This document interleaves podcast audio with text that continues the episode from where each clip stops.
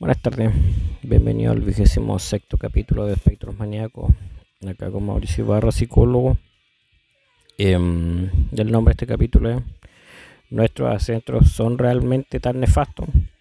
Em, a ver, bueno, el otro día estaba viendo en, Instagram, me llegó un, un meme donde salía eh, Steve Carell, no sé, parece que era en una escena de The Office, y salía riéndose y el encabezado del meme era como eh, mi, mi, antepasado cuando me escuchan perdonarlo. Entonces, como que lo, lo como bien surrealista el asunto. O sea, claro, y ahí recordé que hay corrientes teóricas psicoterapéuticas que están centradas en, en el trabajo transgeneracional, que, o sea, de por sí no es una cosa absurda, si obviamente tiene un sustento teórico, eso de que las generaciones posteriores cargan los traumas de las generaciones previas, pero ya así como de activamente participar con las generaciones eh, previas, hablamos literalmente de, gente que murió, que ya no está, con la que ya no nos podemos comunicar. me parece una cosa media, mm, no sé, ya bordeando lo, esotérico. Eso si se pudiera sería maravilloso, no se pudiera hablar con con, no sé, por el, abuelo que se murió en los años 60, claro que podría ser una cosa bien, bien entretenida, pero de, momento no se puede hacer. Em, entonces, claro, es, bueno ir revisando porque, claro, el, capítulo pasado hablamos de que em, em, respecto un poco a, a los traumas, respecto a, a los procesos donde o sea, nuestra familia directa, nuestros parientes fueron victimizados o victimizaron a otros. Entonces, claro, en el capítulo pasado hablé de, los que fueron victimizados, o sea, los padres, madres, abuelos que fueron víctimas de maltrato psíquico, o sea, maltrato psicológico, físico, abuso sexual. Y, no, y lo contaban de manera prematura o no lo contaban nunca. Entonces, claro, esa era la, la parte que era como compleja. Eh, pero bueno, lo, también están estas otras cosas eh, buenas que hicieron ellos y cosas que nunca nos enteramos. Entonces, eh, muchas cosas que para los eh, un niño ahora en el 2024 da por sentado, o sea, tener una cama, un, techo, comida caliente en el plato, tener una ducha caliente, cosas que en las generaciones previas no siempre pudieron acceder, juguetes de hecho. Eh, hay un video que es bien conmovedor que anda dando vuelta en Instagram de una nieta que le regala a una abuela una muñeca de trapo que, ella siempre quiso y la, abuela como que la recibía con mucha alegría. Em, claro, un niño ahora le apunta con el dedo a los papás que quiere juguetes y se lo van a comprar. Bueno, no siempre, a veces los papás literalmente no tienen que gastar sus recursos en, otras cosas quizás como más, más urgentes, pero en general los niños tienen como unas buenas opciones de, de acceder a un juguete. Antes no era así, pues antes los juguetes eran considerados un lujo. O a lo mejor los abuelos sí tenían ganas de comprarle los juguetes a los hijos, pero no, no podían porque no, no alcanzaban, si es el asunto. Es bueno tener presente de que mm, eh, respecto a lo que ocurrió con nuestros antepasados, bueno, o sea, la primera cosa buena que hicieron fue asegurar nuestra supervivencia. Pues, nosotros estamos vivos gracias a que las generaciones previas fueron alimentadas, cuidadas y fueron recibieron atención médica cuando correspondía y todo. gracias a ellos estamos nosotros acá vivos. Entonces eso ya como mínimo destacable. Eh, Ahora lo otro, cuando uno empieza a ver, hay una especie como de pirámide invertida de del maltrato, pues a lo mejor esta generación no le tocó, o sea, le tocó maltrato psicológico, maltrato físico, abuso sexual, que esa cuestión siempre va a existir. Pero la generación previa le tocó todo eso y además negligencia, o la generación anterior le tocó eso negligencia, y pobreza extrema. Entonces, claro, nos, movemos hacia arriba, hacia las generaciones previas y encontramos gente que está crecientemente traumatizada, politraumatizada.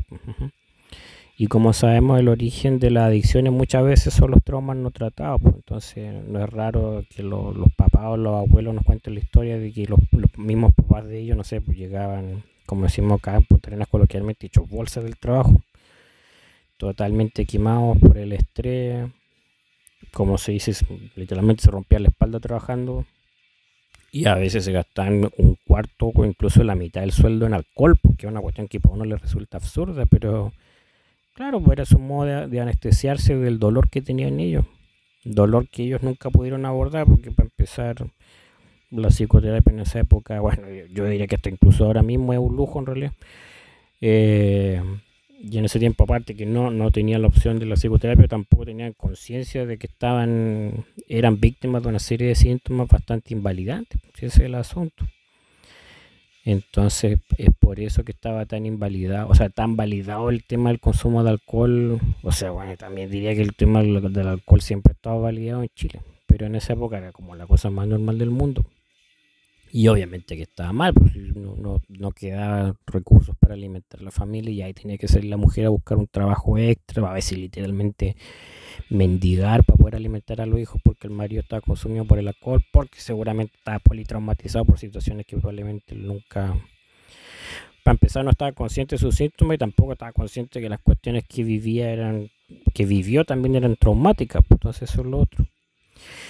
Y el asunto es que también mientras más nos movemos hacia arriba en este como modelo de pirámide invertida, encontramos que bueno, los maltratadores principales eran los padres, pero después para arriba ya cuando empezamos a hablar de negligencia y desigualdad encontramos que la gente traumatizador principal, o sea, principal era el gobierno, la desigualdad que había. Eh, los papás, los abuelos saben de que el concepto de clase media de los años 60 para atrás no existía. O sea, antes eran un puñado de gente rica y, un, el resto eran todos pobres. O sea, lo, que nosotros, o sea, lo que ellos entre comillas le llamaban clase media era la gente que tenía como los dueños de almacén y cosas así, pero que igual son gente que está como bien posicionada, no son millonarios, pero están bien posicionados, o sea, tenían como los recursos, no sé, cómo para mandar a los hijos a la universidad, pero no, o sea, ellos también eran una minoría. Entonces, la mayoría de este país era pobre. No, no todos los niños en esa época. No hablo de, pobreza extrema, hablo de que un porcentaje muy importante del país en esa época no tenían todo acceso a, una infraestructura adecuada en términos de, aislamiento eh, o calefacción.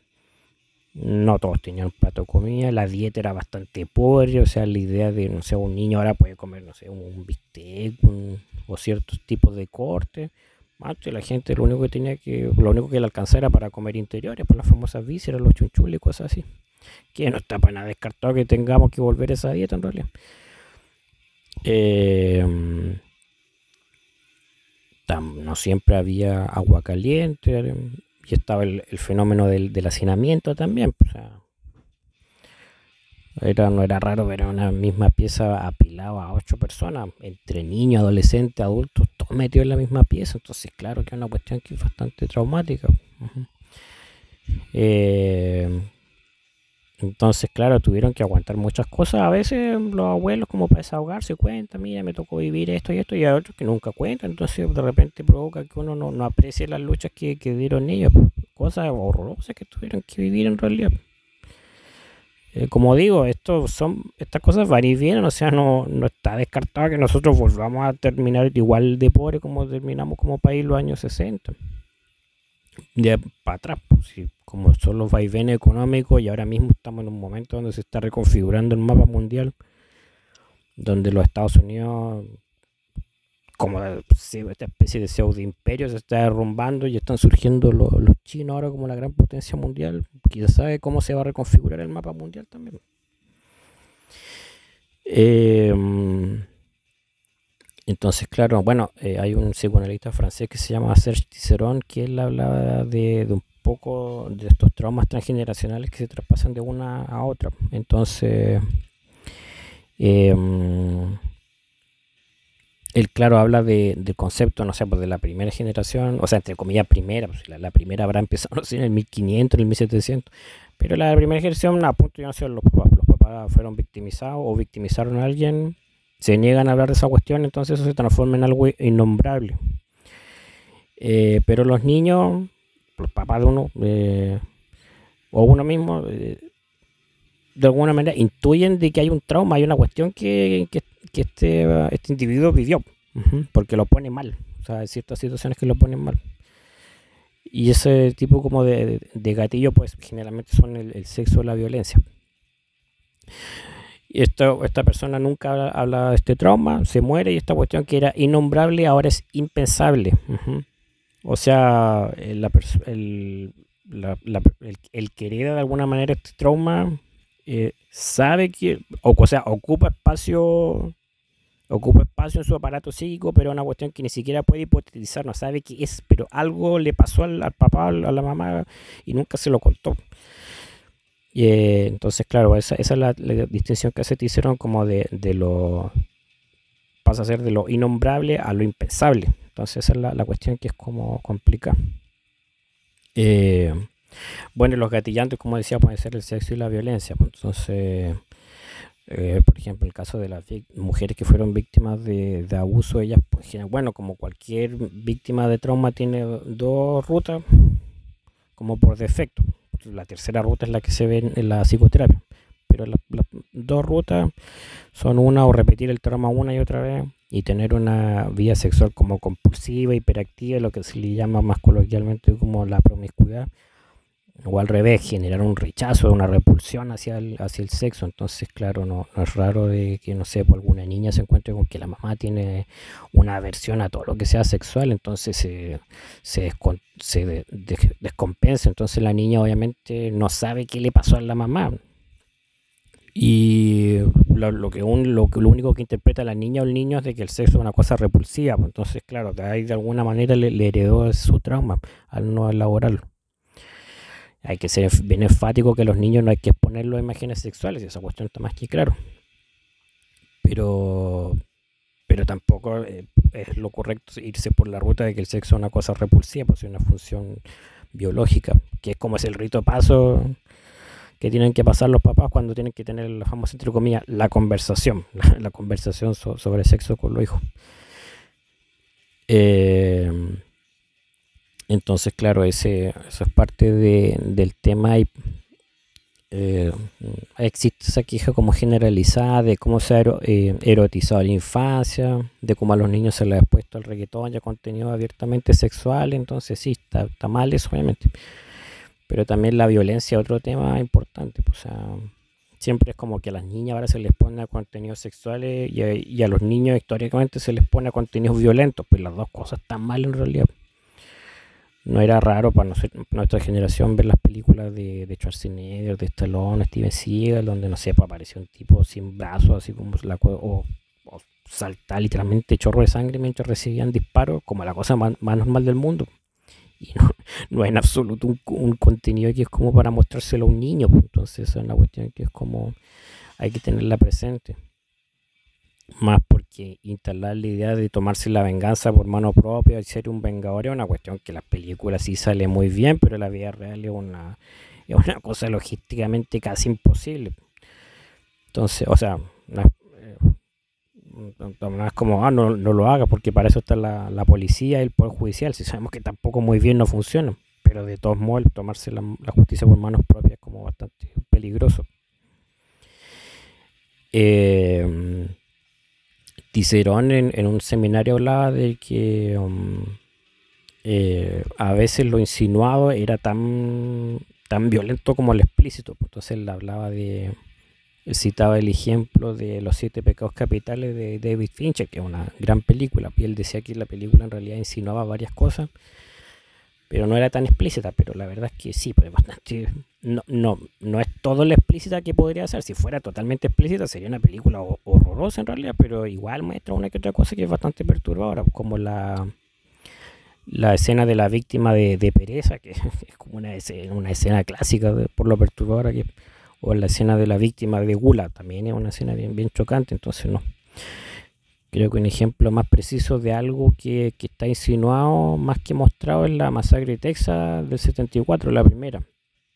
Es una obra maestra el cine de terror esa película, pues quizás no tiene una cinematografía tan hermosa como, como El Exorcista o los colores tan, tan llamativos que tiene Suspiria. Pero es una película bien intensa, o sea, y es bastante efectiva. Tú, le muestras esa película a un chico ahora y se, se caga en mí, o sea, es una película bastante terror. Y, y, toda la violencia que aparece ahí es o sea, mediante ciertos ruidos y ciertos, eh, o sea, efectos de sonido y cierta edición te, te hacen eh, te muestran algo, pero tu cabeza rellena una escena que es violenta, pero que la película técnicamente no la muestra. Entonces esa es la, la brillantez que tiene esa película dirigida de, por Todd Hooper, un gran director de cine de terror. De hecho, la, la, única sangre que sale en esa película son dos personas que se hacen unos cortes en las manos y eso es todo. Pero sí pasan harto asesinato y cuestiones así, pero es todo insinuado. Entonces, como.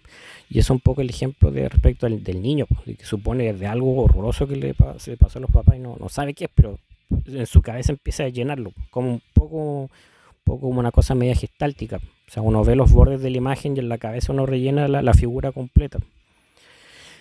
Eh, es como el efecto del claroscuro en la fotografía y en la ilustración, porque uno ve esta figura bañada en sombra, pero igual uno ve la figura entera, aunque no está dibujada, pero uno la ve. Entonces eso es como lo, lo, fascinante de estos procesos. Eh, entonces, claro, ese, eso es como el, tema de, de las generaciones anteriores. Em, bueno, a ver, otro ejemplo es, Duna del libro de, Frank Herbert, que es como la gran obra maestra de la ciencia ficción, que es como la es como el Señor de los Anillos de la ciencia ficción, es como el libro más conocido, uno de los más extensos. Y hay una escena donde no ocurrió aún en la segunda en, la adaptación de Duna, porque eso pasa en la segunda parte, pero va a pasar en la que estrenen ahora en el 2024. No se la estoy spoileando porque esta escena aparece en la, adaptación del, del 86. Eh, que un momento donde eh, Lady Jessica, la madre de Paul Atreides, consume la, sustancia que se llama la especia, porque es una especie como de alucinógeno y lo consume estando embarazada, pues, entonces ella de alguna manera adquiere ciertos poderes que hereda a su hija que se llama Alia. Y Alia tiene un rol bien importante al final del libro. Y uno de los personajes, uno de los villanos, escucha hablar a la niña y le dicen a la niña que se calle porque es una abominación. ¿Qué pasa? Que, que el proceso de, abominación en el libro implica tomar la conciencia de todas las generaciones anteriores. Entonces, eh, igual es interesante, o sea, ¿qué pasaría si nosotros de alguna manera heredáramos explícitamente las memorias de todos nuestros antecedentes, o sea, ancestros? Sería una cosa pero horrible, o sea, imagínense saber todas las pellejerías que pasaron nuestros padres, abuelos y bisabuelos, así sin filtro, todos los horrores que vieron. No sé si sería una cosa tan, tan sana conocerla tampoco. Quizá quedarnos con las cosas buenas que hicieron ellos sería mucho más sanador. Eh, entonces, claro, es un, evento como relevante en, ese libro. Eh, um, ¿Qué otro? Ah, bueno, el otro. Hablé harto en el capítulo pasado de, lo, de cuando los padres eran eh, victimizados. Y también está este, como hablaba en el capítulo pasado, de, este que, que había cometido un crimen el que había victimizado a alguien, usualmente no sé, por el tío, abuelo que había abusado de, alguien. Pero qué tal si este crimen no es una cosa como intencional, sino que es algo totalmente involuntario o accidental, como un, homicidio en defensa propia. Em, y esto es una cuestión que le puede pasar a cualquiera, pues no, es raro, no sé, que un niño, los papás de repente se entere cuando sea adulto que el papá haya matado por accidente a alguien, a lo mejor defendiendo a la mamá, defendiendo a una hermana, defendiendo a alguien, mató a alguien en la calle pues, con un cuchillo, o, como se sabe de que por lo peligroso que son las peleas en las calles, pues le pegó a alguien, esta persona se cayó de espalda, se golpeó la cabeza en el pavimento y ya con eso es suficiente para matar a alguien. Entonces, a cargar con una muerte es una cosa bien bien abrumadora. Quizá no lo es para un tipo que es sicario o, alguien que trabaja para una banda criminal, pero para alguien, una persona decente, con un nivel de tolerancia a la frustración, trabajador, sensible, matar a alguien es una cuestión devastadora. Entonces, es, una experiencia casi espiritual, pero espiritual en mal sentido, en, el modo de que los que han hecho esto desafortunadamente describen que es como una, parte de su alma se les perdió o murió cuando ellos mataron a alguien por accidente, pues no sé, es como complicado. Hay un ejemplo que es bien, bien interesante. Em, había un luchador de que se, llama, se llamaba Scott Hall y él en la, en la WWE era conocido como Razor Ramón. Le fue bien, tuvo una carrera bien, bien exitosa, pero breve en la WWE. O sea, su carrera en realidad brilló más cuando se fue a la, a la competencia, a la WCW, en los años 95, 96 creo que fue. Ganó un montón de plata, se hizo inmensamente popular. Pero en esa época le explotó una adicción así, pero terrible, o sea, un alcoholismo que en algún momento ya incluso le, le impidió como participar regularmente en, los eventos. No, no recuerdo si él renunció o lo despidieron, pero la cosa es que no... O si, o se quedó con ellos hasta que esa empresa quebró. Pero la cosa es que su, su, carrera en esa época empezó a irse en una especie de espiral descendente donde literalmente tocó fondo y, la, y ya todo el mundo como que ya sospechaba que en algún momento iba a aparecer muerto producto de una sobredosis. Eh, fue tanto que en algún momento hasta la, la cadena ESPN le hizo un, reportaje um, llamado eh, El luchador, haciéndole como un guiño a la película de Daronovsky. Y explicaban él cómo estaba, um, su vida estaba arruinada por culpa del alcohol y ahí él explicaba que él había, había asesinado a alguien en defensa propia, pues, en, un estacionamiento, él era guardia en un, en un club y no recuerdo si mató a alguien con un cuchillo, una pistola, o lo hizo con las manos. Bueno, de todos modos, Scott Hall era un tipo inmenso y alto, entonces buscarle pelea no era una cosa particularmente muy inteligente. Entonces, claro que la cosa iba a terminar mal de todos modos con él. Y y bueno, él de alguna manera es como especie de coprotagonista de otro documental que recomendé en, el canal de, o sea, en la cuenta de Instagram que se llama La Resurrección de Jake the Snake Roberts, otro luchador que también tuvo una vida bastante trágica, que afortunadamente salió de ahí. Y él está vivo todavía, eso es lo bueno. Eh, Scott Hall, claro, tuvo que someterse a un tratamiento de rehabilitación, que es de esos raros casos donde funcionó bien. O sea, él salió de su adicción, seguramente pudo abordar de manera como ya más eh, detallada el trauma de haber matado a alguien y, dejó el alcohol. Eh, se recuperó de unas lesiones que tenía y apareció a las convenciones y hablaba con los fans y pudo saber de experimentar de primera mano lo, lo mucho que lo querían él. Porque era un tipo bien como carismático y era buen luchador también firmaba entrevistas, o sea, firmaba autógrafo, iba a entrevistas, y él era como un libro abierto porque el, el, que ha pasado por el infierno literalmente no tiene como ninguna clase de tapujo después, pues, entonces como que él le preguntaban cosas y las contaba sin ningún problema. Entonces las cosas terminaron bastante, o sea, entre comillas bien, porque murió desafortunadamente, pero no por una sobredosis ni nada, sino que por un accidente doméstico. Él, según recuerdo, se cayó en la casa, se fracturó una cadera y eso, o sea, se fracturó una cadera y le produjo un embolia esa cuestión, que es una lesión bastante común en adultos de tercera edad. Él, no era una persona de tercera edad, pero su cuerpo estaba bastante deteriorado por esos años en, la lucha libre. Entonces, ese reportaje que hizo el ESPN y su participación en el documental de Jade the Snake Robertson bien, bien interesante porque lo muestran a él en una fase tocando fondo y en la otra es como ya saliendo del foso. Y después uno ve en YouTube las últimas entrevistas y ahí se le ve de lo más bien sano, lúcido, todo. Entonces como es bastante como ver todo lo que pasó con él.